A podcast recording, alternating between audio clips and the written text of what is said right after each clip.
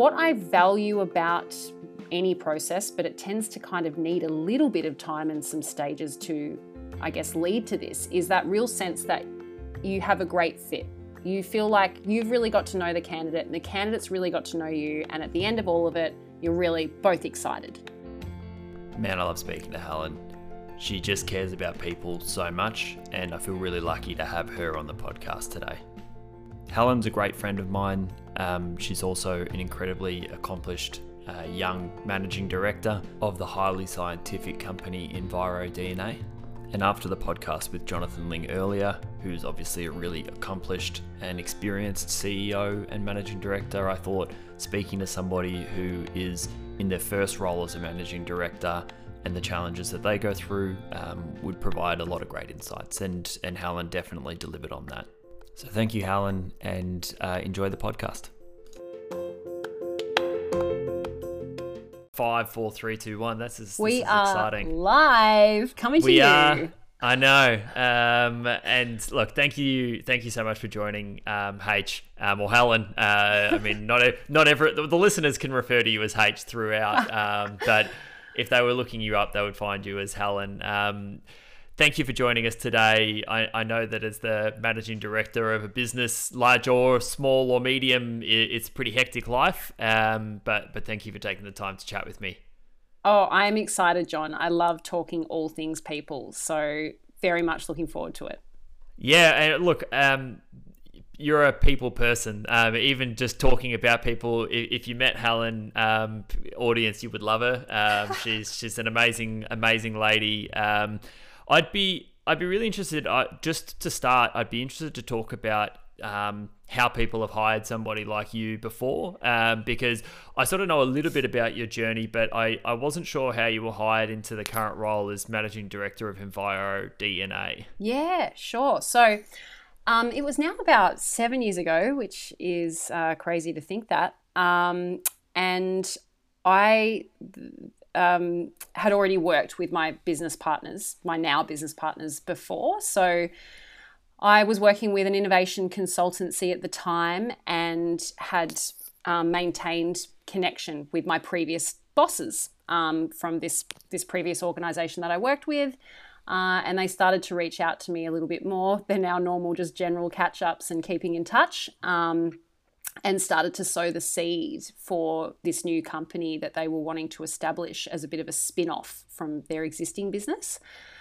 Uh, and they were, yeah, I guess checking in with me, seeing what I was up to, and um, finding out whether they whether I would be interested in joining them um, and coming on board to really help lead the business. Um, they're scientists, and the EnviroDNA is a science based uh, organization and, and, and tech focused in, in what we deliver. So they really bring the technical side of things, and I bring more the people, team, and other aspects um, to, to, I guess, our leadership. So yeah, it came through them uh, reaching out. We started having discussions. Um, I was like, oh, wow, this, you know, this role actually would tick a lot of boxes for me. It aligns with my passion for innovation and um, you know startups and entrepreneurship and my background in that space um, and it aligned with my values around the environment and the natural environment. So it really was i guess when they did when i when they did actually put an offer on the table to me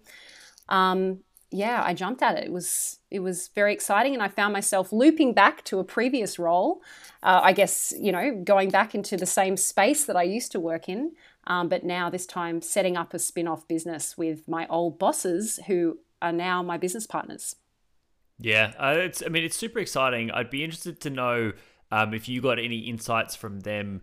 Um, at the time as what made them confident that you would be a like I mean you were a first time managing director um, mm. so th- this it wasn't like you were you were on this career path where you'd done this multiple True. times or been a operating officer in businesses similar yes. or anything which is yeah. what as recruiters we're looking for like really as an external recruiter you're looking for people who've done similar things and can do it in a different context but this yeah. really was a lot of your skills um, and your capabilities, but applied to a new context. Uh, yes, did, unproven. It, unproven. Yeah, was, was it? The, I guess the proven part was that you had worked with them before.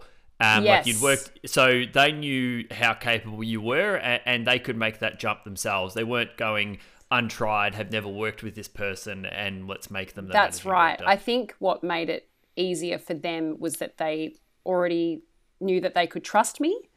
Um, they knew how I operated. They knew what my strengths are, um, and they could envisage, you know, me being able to step into this this role.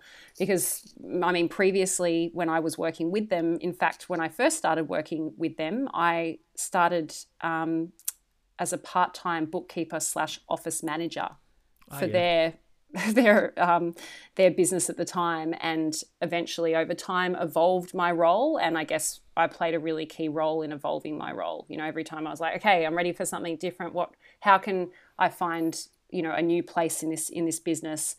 Um, and eventually was the um, I think my title was something like business operations manager, and I was really integral to bringing the team together around strategy development and you know all things I guess non-science and Yeah. tech. Um, so they knew that I had that experience. They knew how I would collaborate with them. Um, but of course, it's been a really great learning opportunity for me and exciting to have a crack at working with them in that leadership to start something new.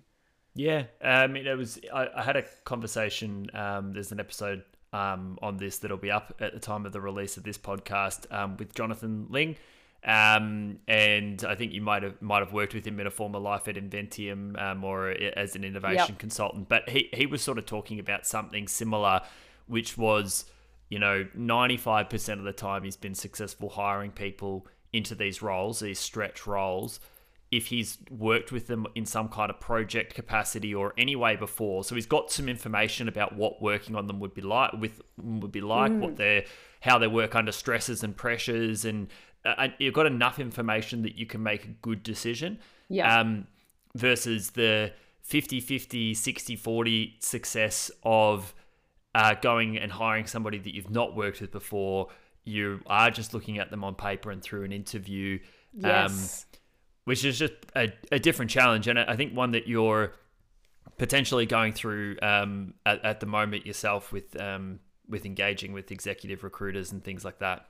Yes, yes. And and to your point, like something that I've learned, I guess, through recruitment is um, you know, you're trying to find the less you're trying to reduce your risk with your hire and find that least risky option because everything's usually a risk. Um, and so I guess in this sense, with me coming into EnviroDNA, a lot of like boxes that would reduce the risk were ticked. Um, Yeah. and yeah, I mean the business is still running, so uh, Yeah. that's a good thing. We've grown. yeah, uh, that's um, uh, and I mean, just on that because yeah, that the business is running, it, it's growing. I always see the the posts and everything on on LinkedIn as well. It's a great business to follow. If you haven't already, look it up, um, and, and I'm sure you'll enjoy following it. Um, but uh, you have have recently gone through the process of engaging with an executive search firm, and I don't think you're in the in the thick of it yet with interviewing candidates and stuff, but you have been doing this across the the journey of um, of working at EnviroDNA. How how have you found the experience, and and sort of how do you go about engaging um, a supplier? I guess as a as a person that works in this sort of space, I'm always interested in that, but I also think for people who are growing their own businesses, um, knowing the types of things to look for is really valuable. Yeah, we decided um, for this. Yeah, we, we basically have got to a point with the business where we need some more leadership capacity and capability, some new some new capabilities um, to take to really you know scale the business from here. Uh, and you know we felt I guess out of our depth with with doing that, and that's why we looked out. Um, you know, externally to uh, executive search firms, I believe is is is is that how Yeah, you like to be referred to rather than recruitment yeah. firms?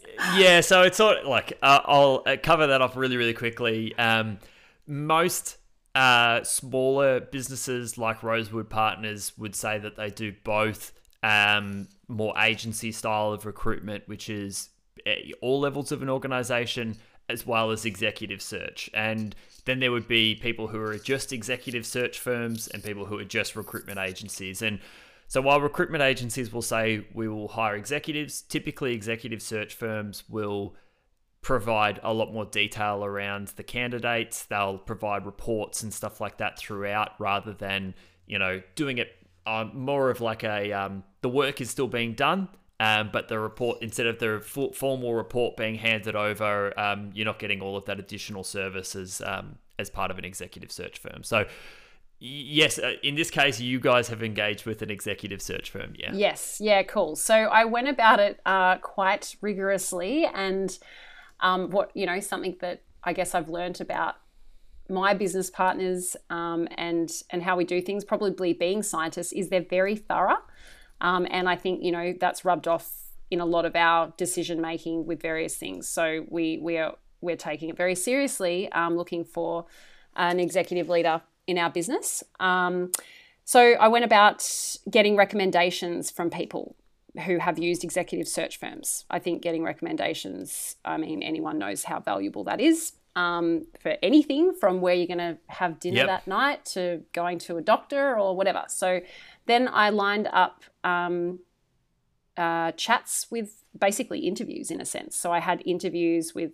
a handful of different executive search firms, and I actually had a list of questions that I was asking each of them um, to learn about how you know they go about what they do and to try and understand what each of their kind of unique selling points would be and where, just get a feel like is there a good match here? And of course you find out a little bit more about the process of executive search what we could expect and the price. Um, and you know a lot of them are similar you know there's certain, certain processes that they follow and um, but then they all had their own little sort of oh strengths, I guess, um, yeah. or things that made us feel like this one feels like a better fit for us. And I think we then got to the point of actually, um, you know, the proposals come through, and then we actually physically met with a couple of search firms um, to have that face to face opportunity because I think, like anything, you really, even though something looks great on paper, um, you want to feel like you're going to have a good working relationship with the person.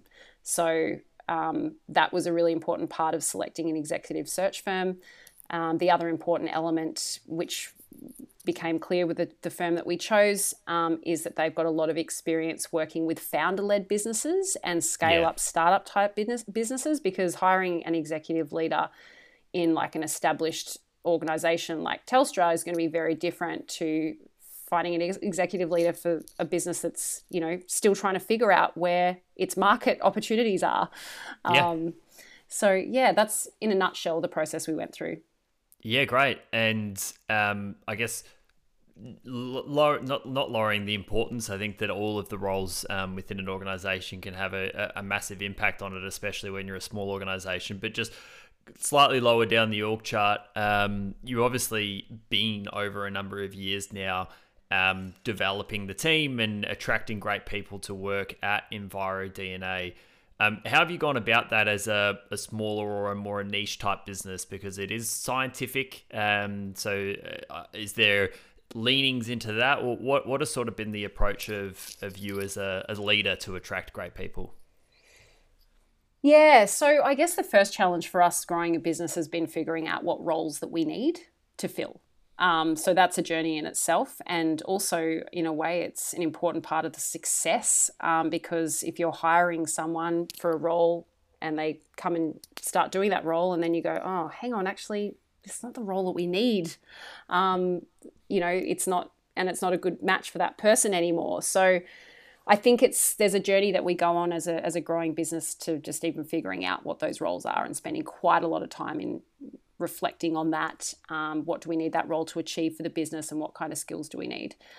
And then we go about, you know, getting that role out there. And, and we've typically just gone through your, um, you know, Seeks of the world. Um, there are some, some I guess, industry uh, job um, platforms, like in the environmental sector that we've used in the past.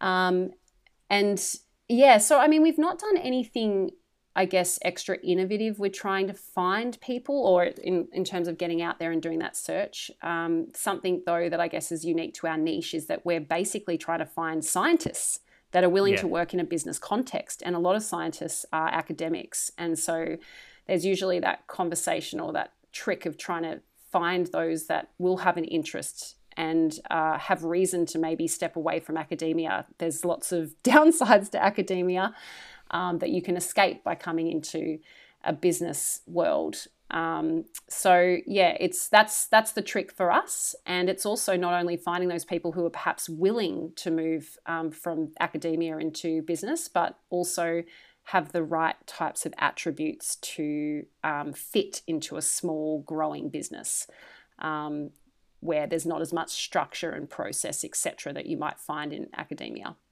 Yeah and that's a i mean these are all the things that you're always trying to balance right? Um, you've got is this person like as in not only saying like are these people willing and finding people that are willing um, but then it's finding people that are able and they're passionate and they're you can have people who are incredibly high on one and average on another and having to make those trade-offs of going are we going to hire this incredibly passionate person yes. who's not quite there in everything else or the person that yes. ticks all the boxes but we don't have a great connection with um, I, I know yeah. that's something that people grapple with all the time oh a hundred percent um, and we've definitely had those situations where we're like, oh, we hired someone, they thought they were going to love the job, you know, and they thought they loved the idea of coming to switch in with us, but it just didn't didn't quite gel. Yeah, and is that like uh, I I'm always interested in understanding um, quote unquote bad hires and and and as you sort of said, a lot of this is contextual. Um, sometimes the context is just different, and hiring people without a you know someone's worked with them before or a referral uh, mm. or something like that where you've got some level of understanding of what that person's going to be like in a job it is still no matter how much you try to remove error it is still an error prone process. Um, it's not a it's not an airtight process. Has there been any um, like has there been many situations where you've been sort of sure that someone was going to be a good fit and, and that not turned out that way? And is there any sort of you know characteristics of either those people or those situations? Yeah, it's interesting because um, there's certainly been situations where people haven't been a great fit, like the job for them and them for the job. Um, and interestingly, when I do think back, in fact, a couple of people that where it hasn't, or jobs where it hasn't worked out with the people, we actually did know those people first um, and they'd okay. come about through maybe some casual work or other other you know connections that we've had. Um, and you know, I guess one I'm thinking about they were you know we were sort of I guess, and this is the thing when you're creating a new role, you're still trying to figure out what you really need for that role. Yeah. So that does make it a bit tricky too.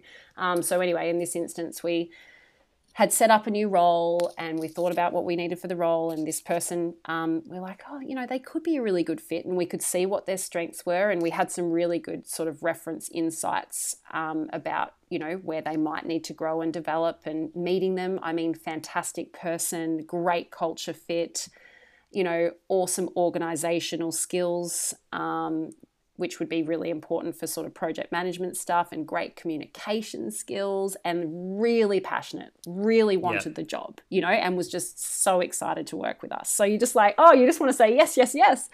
Yeah. Um, so we employed that person and um, yes, they brought a lot of strengths and but just it became clear once they were in the business and in the role um, that they just weren't like just their attributes and um, and how they go about their work and, and what's important to them in, in, in their job just wasn't going to fit our small growing business and our innovative environment. You know, in, in our environment, we need, we're still developing processes. So we need people yeah. who can go, I don't know what to do. There's no process for this. Okay, let's build a process.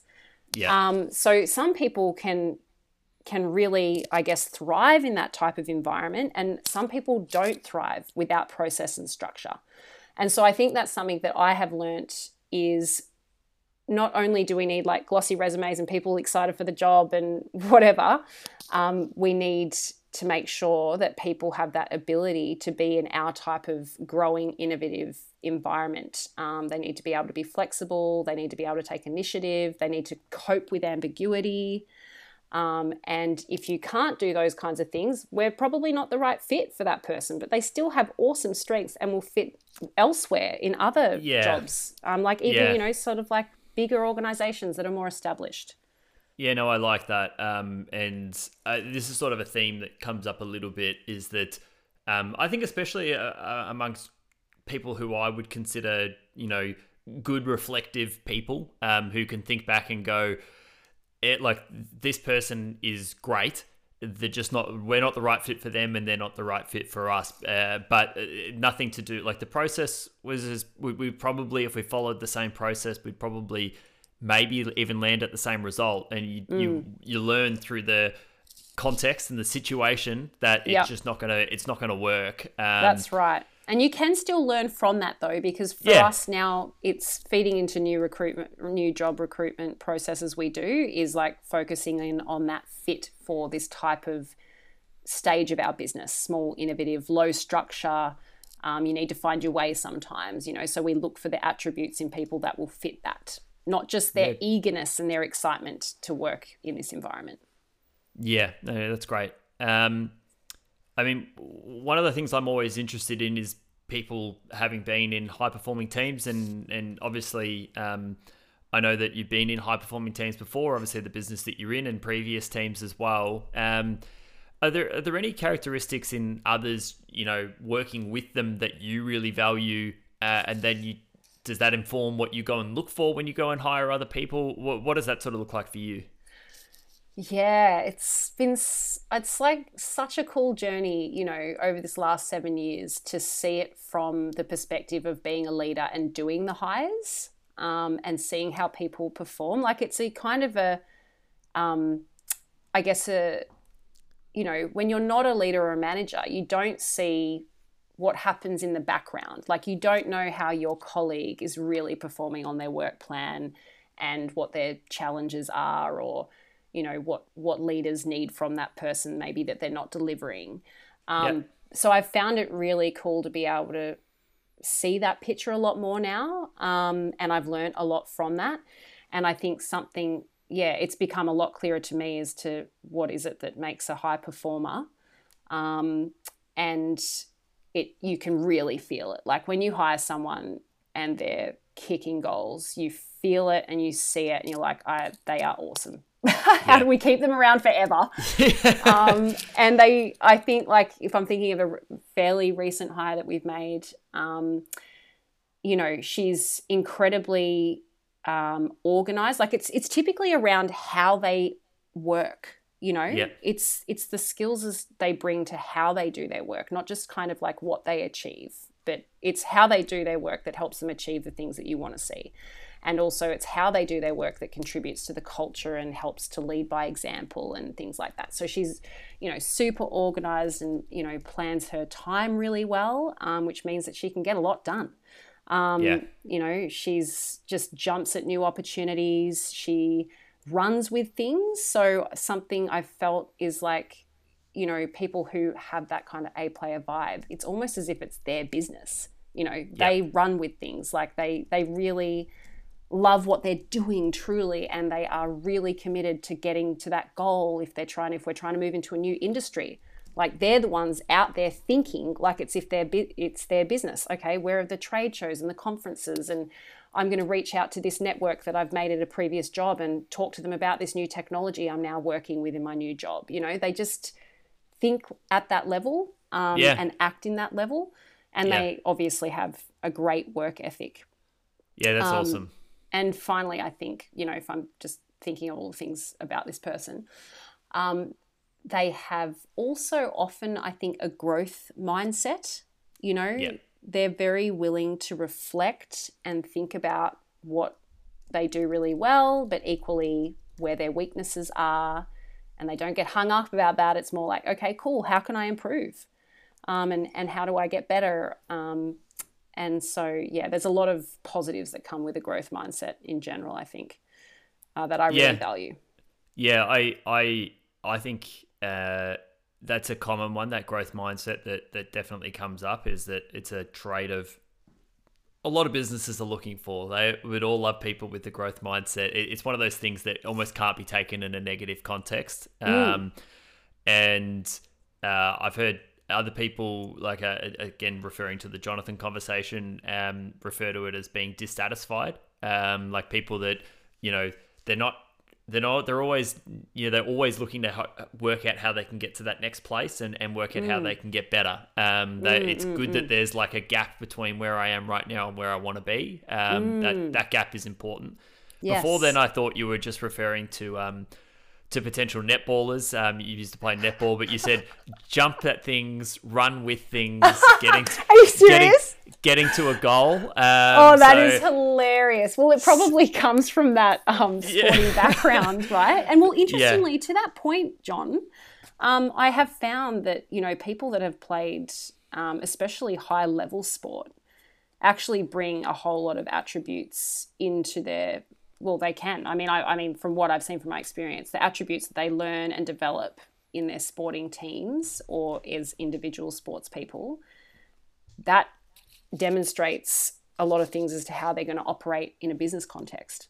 Yeah, yeah, you're right. I mean, it's a um, it's a little re- recruiting hack, and you don't want to have too many biases where you go, True, this person, yeah, yeah. this person's played elite sport, therefore they They're are awesome. all of these things. Yeah, yeah. You, you, want to you want to vet all of those things, but it is a little yeah. shortcut to go to achieve that. You would have had yes. to have a lot of these, like working through hard times, discipline, and discipline, yep, all of those things. Yep. Yeah, so there are there is definitely a lot about that. Um, and and as I said, as long as I mean, most people um, when you reach a high level are going into most of these sort of hiring situations checking bias anyway.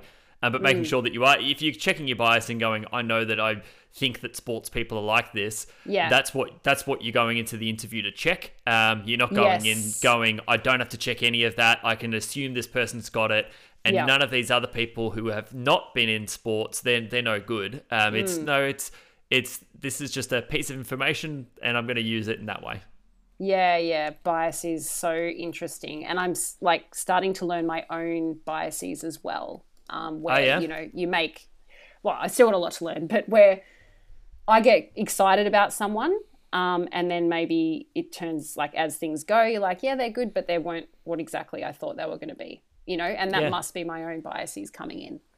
It may maybe um, there was a like a conversation I had with uh, Lou Adler. Um, I, I, mean, I've only had a few of these podcasts released um, at the stage of this one coming out, but Lou Adler is someone whose books I've read, and um, he's been on the podcast, and he just sort of says that one of the ways around that situation is that when you feel yourself becoming biased because of a you know a personal connection or a, like a similar personality type or anything like that, is that you almost have to actively take the opposite opinion for the rest of the interview. Um, like, as right. in, go, okay, then what if this person, what if I was wrong and what if this person was bad at all of those things? What things would I ask then? Um, and it's really d- difficult because it feels uncomfortable. You would prefer to be in that.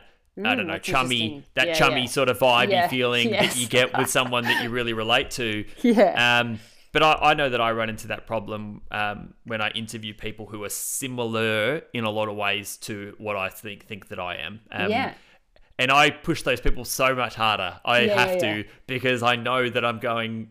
I need to actually understand whether I just, you know, can resonate with this person or yeah. whether this person has value to add. Yeah, yeah, yeah, yeah, yeah, yeah, yeah. I hear you. That is really good. Good advice. I love that. Um, uh, one of the things I find interesting is translatable um, traits and characteristics amongst people because we've sort of t- talked about how um, you've been in high performing teams and then becoming a CEO or a, or a, managing director and leading teams and hiring people has sort of changed the way that you approach things. But has there been any core traits that you think, well, it might be growth mindset, but things like that where you go, any environment, uh, any business context, this mm. is hmm. something that I, I want. Yeah, yeah. Oh, I, yeah. Interesting. I think it, it sounds super cliched, um, but yeah, initiative. I mean, I'm sure nearly every second person must say that, but it's so true. Um, I mean, it can't. It's not just initiative where you go, you, yeah, yeah, I'll have a go at that. I'll have a go at that. But it's the ability to back up that initiative, and you know, it has to come with other things. But at the very least, you want someone who is going to um, be, yeah, interested and able enough to have a go at things and put their hand up first and run with things. Yeah. Okay, that's good. Um, I I always find this sort of trade off hard, um, and I don't know if it's one that you can actually make as a clear distinction. Um, but that like initiative um, can be more of like an individualistic thing. Um, so what will what can I and what will I do uh, rather than how will I fit within a team? Like, you obviously everybody wants people that are going to be great with the existing team as well and push them to be better versions of themselves. All of that. Um, but the initiative one is an interesting one because it is much more isolated. Um, you wouldn't mm. say that some you wouldn't necessarily say that someone has initiative just because they gel well with everybody.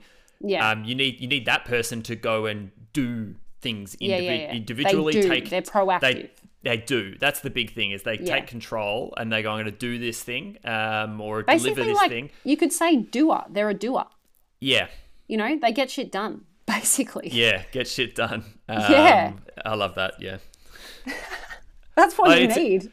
You do, um, because and that isn't to say that those people don't get shit done within a team context, is in knowing who to go and find and speak to yes. and and rally around and get well, everyone. That's getting shit done too. That's getting they're pulling shit done. people together and figuring out how to do stuff and enabling others to do it too. But it's an active thing. It's a, it's something that you do rather than something that you almost like wait to happen around you. Um, it's a very yeah. That's a that's a really active one. That's good. Mm, yeah, I like yeah, it. I H. think, yeah, I think we boiled that down. Get shit done. I like that. Yeah, awesome. I, ha- I have I have one question, um, which I, I haven't asked yet, and I don't know, you know, like a flow of the of the conversation. It's sort of a little bit left of center here. Um, yeah.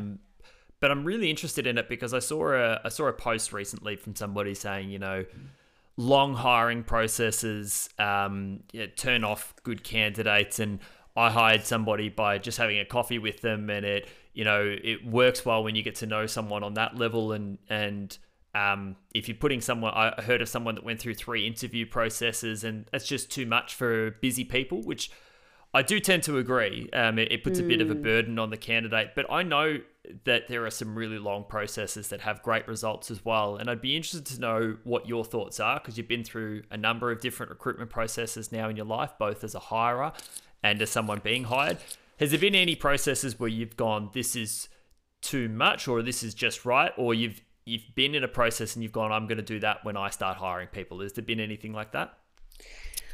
Um, yeah, it's oh, we've definitely thought about this too, and we've had issues where processes have taken too long, um, whether there's too many steps involved or it just took too long to make decisions and to progress a process at hand, where then yeah. you miss out on a candidate.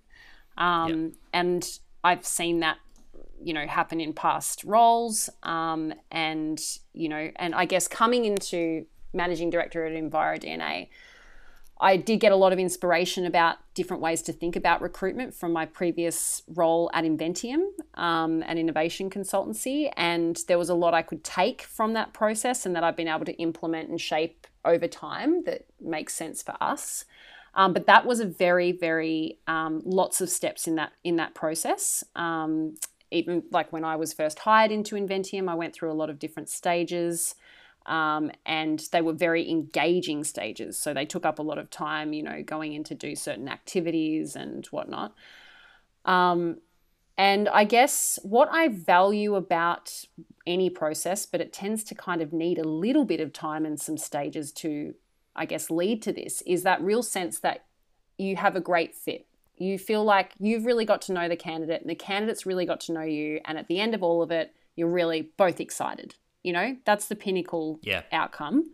Um, and I do think you need to have, I generally speaking, I feel like you need a lot of, or you need, I guess, enough rigor in your process to achieve that. Whether that maybe there's fewer steps, but they're more rigorous um, versus a long, lots of steps drawn out I don't have the answer, but it's definitely ultimately I just want to get to a point where we feel really, you know, excited about the candidate and they are as well. Um, and I yeah. think getting to know them is important. Yeah, I agree. I, I think the they are as well part is what is often left off when people are thinking short process is Mm. that if you have a, a one hour interview with somebody and you're ready to make a decision 50 minutes of that you may have been assessing that them and you've given yes. them 10 minutes to ask questions about you or Yeah, however however you manage an interview but it doesn't feel enough um, like following that up with a, a second interview which can either be come into the space or spend like an hour together um, or Mm. grab a coffee together do something where we're actually spending time together and see if we resonate together and if this is really what you want Mm. um, super important and i think the other thing that you sort of touched on was um, whether it was a process problem um, uh, in the length or whether it was a decision making problem um, Mm. Yes, yep. which I, I, find it is usually the decision making problem Yes, if you've got it just takes if too you've much got a, time. it takes too much time. If you've You're got a rigorous yeah. process and you talk to somebody about here's what the process looks like, we know it's detailed, but we want you to feel really, really confident that you're the right business for us. And they say, that's fine, um, but I've got another job that I'm interviewing for and I'm already at second interview. That's going to wrap up within a week. Then the business can sort of compromise or adjust the process to sort of fit the candidate and that they'll still feel well supported. They'll still you'll still cover off as many steps as you can where the problems get a lie is when you don't set out what the process is going to be. So then it feels long. Or Mm. Yeah, yeah, yeah. when in between each stage you don't hear from them for a week, Yes. two weeks, we're yeah, still yeah. working out how this lies, then people disengage because they don't feel like you're treating their time with respect. Totally. Yep, that's right. So I think moving through a process as quickly as possible is, is so important. And that can be really hard when you're working maybe with a team of others to go through that recruitment process, um, you know, and working with others to do shortlists. It's hard because you're trying to juggle that with other things that are going on, you know, in the business as well, like your day, normal day job that people have. Um, yeah, so it's a, it's it's a tricky one, John, and I think I guess getting crafty with um, the stages of the recruitment process can probably help as well. When you sort of think, what is it that we really need to know, and how can we fast track that, and how can we like get some real rigor in some of these steps to just make maximize that one hour that we have with that person. Yeah. Um, so yeah, I think thinking about those stages is important and what you do in them. Yeah, that's great. Um, and awesome to hear that you've thought so much about this type of stuff. Because a lot of people don't. We've uh, you know heard examples of someone going into a, a, a 30 minute interview and the manager coming out going, "We're ready to hire this person, make them an offer." And that being an offensive thing to a candidate because they haven't got to know them and Oh wow, didn't, yeah. didn't feel the same position, so they've like withdrawn, not even wanted to continue. It's like Mm. there's clearly a misalignment here. So thinking about it, that's how, how, how do you actually go about spending the time on this type of stuff? I mean, one of the reasons I started the podcast was that I know that so many people say hiring great people or hiring people is the most important part of a leader's job. Um, Yeah. And then gro- growing and managing that team, obviously. But the few times that you get to hire different people into the organization, um, especially Mm. when you're small, but really a- any time where you're managing a team, those are the times where you really get to shape what the long term looks like. A wrong Yeah. hire can set you back a year, Yeah. whereas the right person can push you further forward than you ever thought. Yeah. How, how do you go about juggling your time? Because I know for a lot of people, hiring feels like a extra. Like as in it's I've got all these day job responsibilities. I can't focus on that. Um, yeah, yeah, yeah, how do you, yeah. how have you gone about managing that gap? Yeah, I mean, I guess I do see it and have seen it as part of my role. Um, so Yeah. you do ideally have to have someone that sees that as a priority in their role. I mean, at the end of the day, like people are what make the business happen and what actually make the business succeed. So there should be, like, yeah, you can have, um, you know, I guess like focus on your business strategy and, and the re, like the other resources that you need and making sure you've got the space for your people and um, and whatnot. But like it's the people that are going to do the work. So you got to be prioritizing um, getting in those great fits uh, and people that can help to take the business forward. So I suppose it's just a case of prioritization and seeing, you know, looking at your what is your perspective on people. Yeah, it's it's almost like when opportunities like this come around because sometimes it is opportunistic, as in somebody's left, um, you didn't plan for that person to leave, so you can't budget your mental time to say this Yeah, person's gonna see what you mean. gonna Yeah, yeah. quit in June. Oh yes, but once yes, yes. but once that's happened, it is reprioritizing everything to go. Okay, then yeah, you this is the new have focus. to. Yeah. Yeah, but that's right. Sometimes it happens at really inconvenient times where you weren't planning to create a new role and fill a position, of course. Um, and then you feel quite, it can be quite overwhelming, especially if you might have two people go at a similar time and then you're just like, oh my goodness, how do we juggle this? Um, it does put a load on.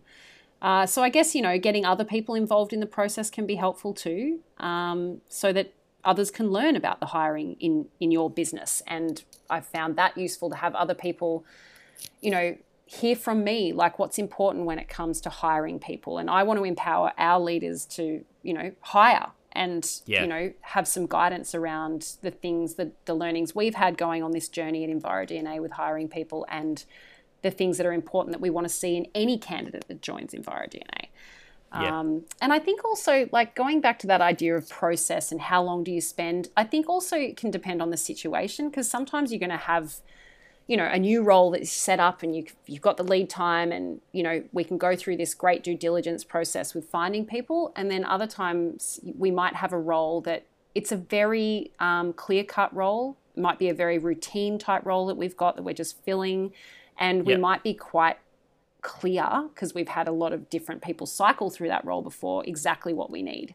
And so Yeah. it can be a lot easier, I guess, to go through a recruitment process. And we probably can do that a lot quicker just because of Yeah. our, our experience with that position. Yeah, that's great. Um, I'm always interested to know this, uh, the answer to this one. Um, what's one lesson that your career has taught you uh, that you think everyone should learn at some point in their life? And I know that look, you're also not the kind of person that'd be like, I want to give out life advice. So I'm I'm sitting there, but That I, is I such am always a massive question.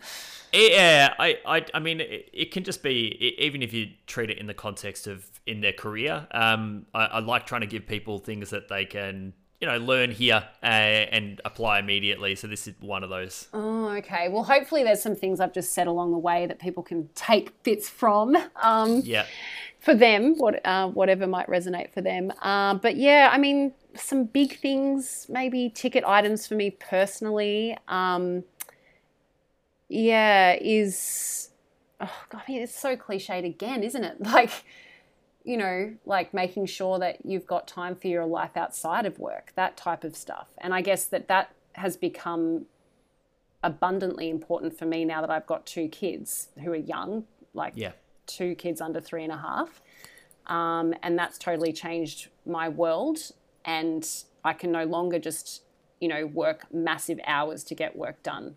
Um, it forces me to create boundaries. I certainly can't work on X day or at X time because I literally have two kids and I cannot work. Whereas Yeah. before kid time, you know, you can sort of like go, oh, well, I'll just, I'll work a bit later on that tonight or I'll, you know, do this and that. And you can kind of stretch your work over more time and, you know, Yeah. um, so it really does force you to set boundaries. And I sort of think, well, maybe people who don't have kids can still try and think about how they set their own boundaries um, and protect those boundaries, um, despite not having kids that force you to do that. yeah. And I, I've, I- I've seen situations um, personally and, and in, in work contexts as well um, from meeting people that have done that and have found that to be a really important driver of high performance, um, as in setting clear boundaries to force the efficiency like as in Yeah. i know that i know that i work these hours and outside of that i'm not going to be doing i'm not going to be on my laptop late i'm not going to pick it up on the weekend and do four hours Yeah. i'm not going to send off all of those emails if it if it doesn't reach priority enough for me to get it done in my day Mm. then it's not priority it's not a high enough priority i'll find time to do the things that matter within that time frame and i have to be strict and rigid about that Yeah, totally.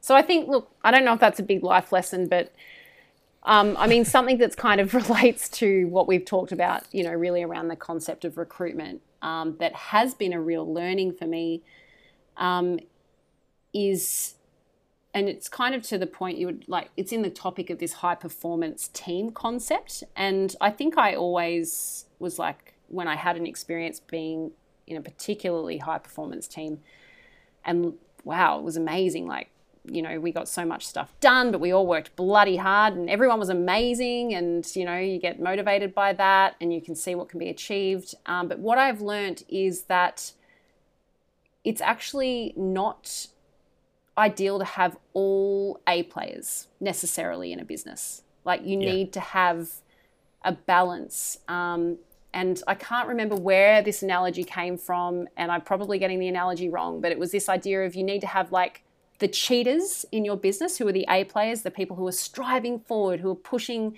from the lead um, and running with things. They're your cheetahs um, and your A players. And then you need people who are more like, um, you know, you sort of, I don't like to say B players, but you know, people that aren't the cheetahs, um, maybe Yeah, they're more yeah. like the the caval the cavalry, the the horses Yeah. that are kind of like really churning through a lot of the work, and they're reliable, and you know that they're going to like implement that process that needs to be implemented properly, and Yep. you know they're not always looking up and outside of the business. They're actually there to make sure that you do the work that you need to do within the business.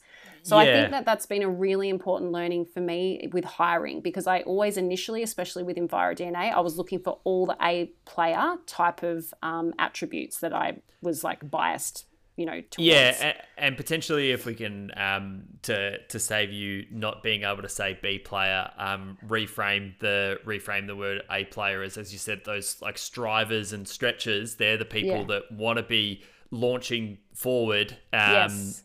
You you still need absolutely. You can have star players that aren't that.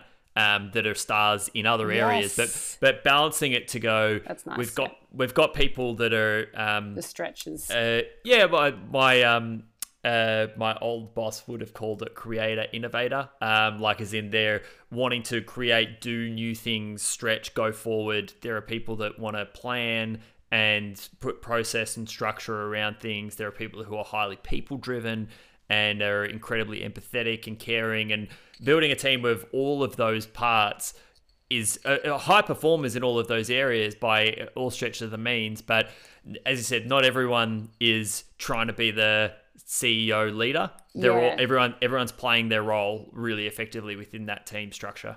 Yeah, that's right. Not yeah, that's I think that's yeah, a really good way to summarize it. Um, and I think, you know, sometimes there can be downsides with those really high stretching people. Like not I mean, it's not a downside, but it's it's just, you know, you need to always Other be side of the providing. coin. Yeah, the other Yeah. side of the coin is you need to be providing opportunities for them. There's a lot more that they're demanding um, to provide, yeah, I guess that stimulation and whatever. So it's great to have people ne- who aren't necessarily driven to kind of strive for higher and higher, but are really happy with other things that allow them Yeah. to like get satisfaction in their role and they are reliable in those types of roles um, that could be really process driven, for example. Yeah, awesome. I love that. Um, and uh, look, we may have even already answered this with the, the answer to the last question, but like Yeah. a tangible takeaway, um, something that people can take away today and do today to get better outcomes in hiring. Mm, Yeah, yeah. I think um, well, something that is quite tangible that I've that I just really value in the hiring process is doing skills based testing. So if you know that whole idea of trying to de-risk the recruitment process um, and the whole fact that we don't know people, you know, we're going off their glossy resumes and maybe what some other people have said about them and, and like some a few interviews and whatnot. Um, so if that idea of maximizing the time that you're going to have with a candidate, how do you get the most out of that time you'll have with them? I think it's really valuable to go, what is something we can get them to do that is actually similar to what they'll do in the job?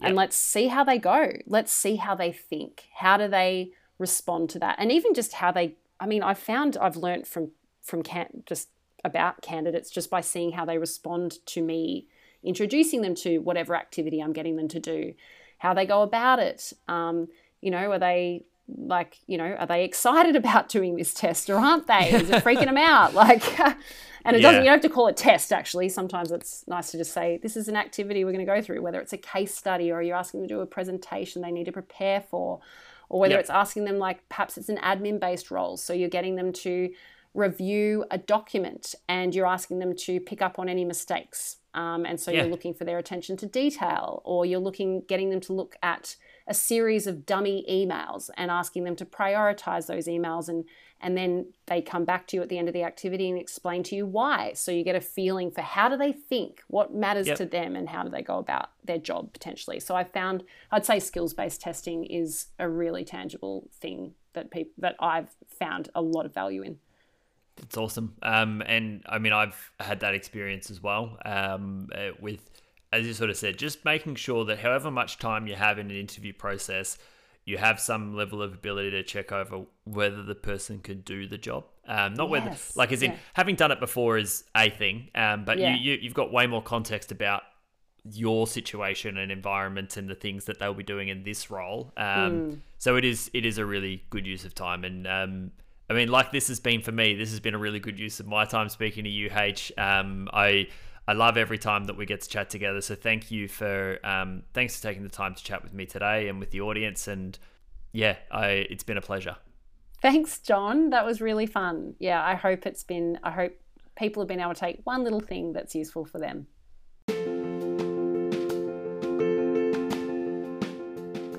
Thanks for listening to the podcast. Uh, this and every episode is going to be brought to you by Rosewood Partners, which is the uh, recruitment agency that I founded based on the idea that recruitment agencies and recruitment in general should be done differently. Uh, if you'd like to learn any more about Rosewood Partners, you can find us at rosewoodpartners.co. I'll include in the show notes a link to my email address, the website, and my LinkedIn page if you'd like to connect with me. Have a great day, and thanks again for listening.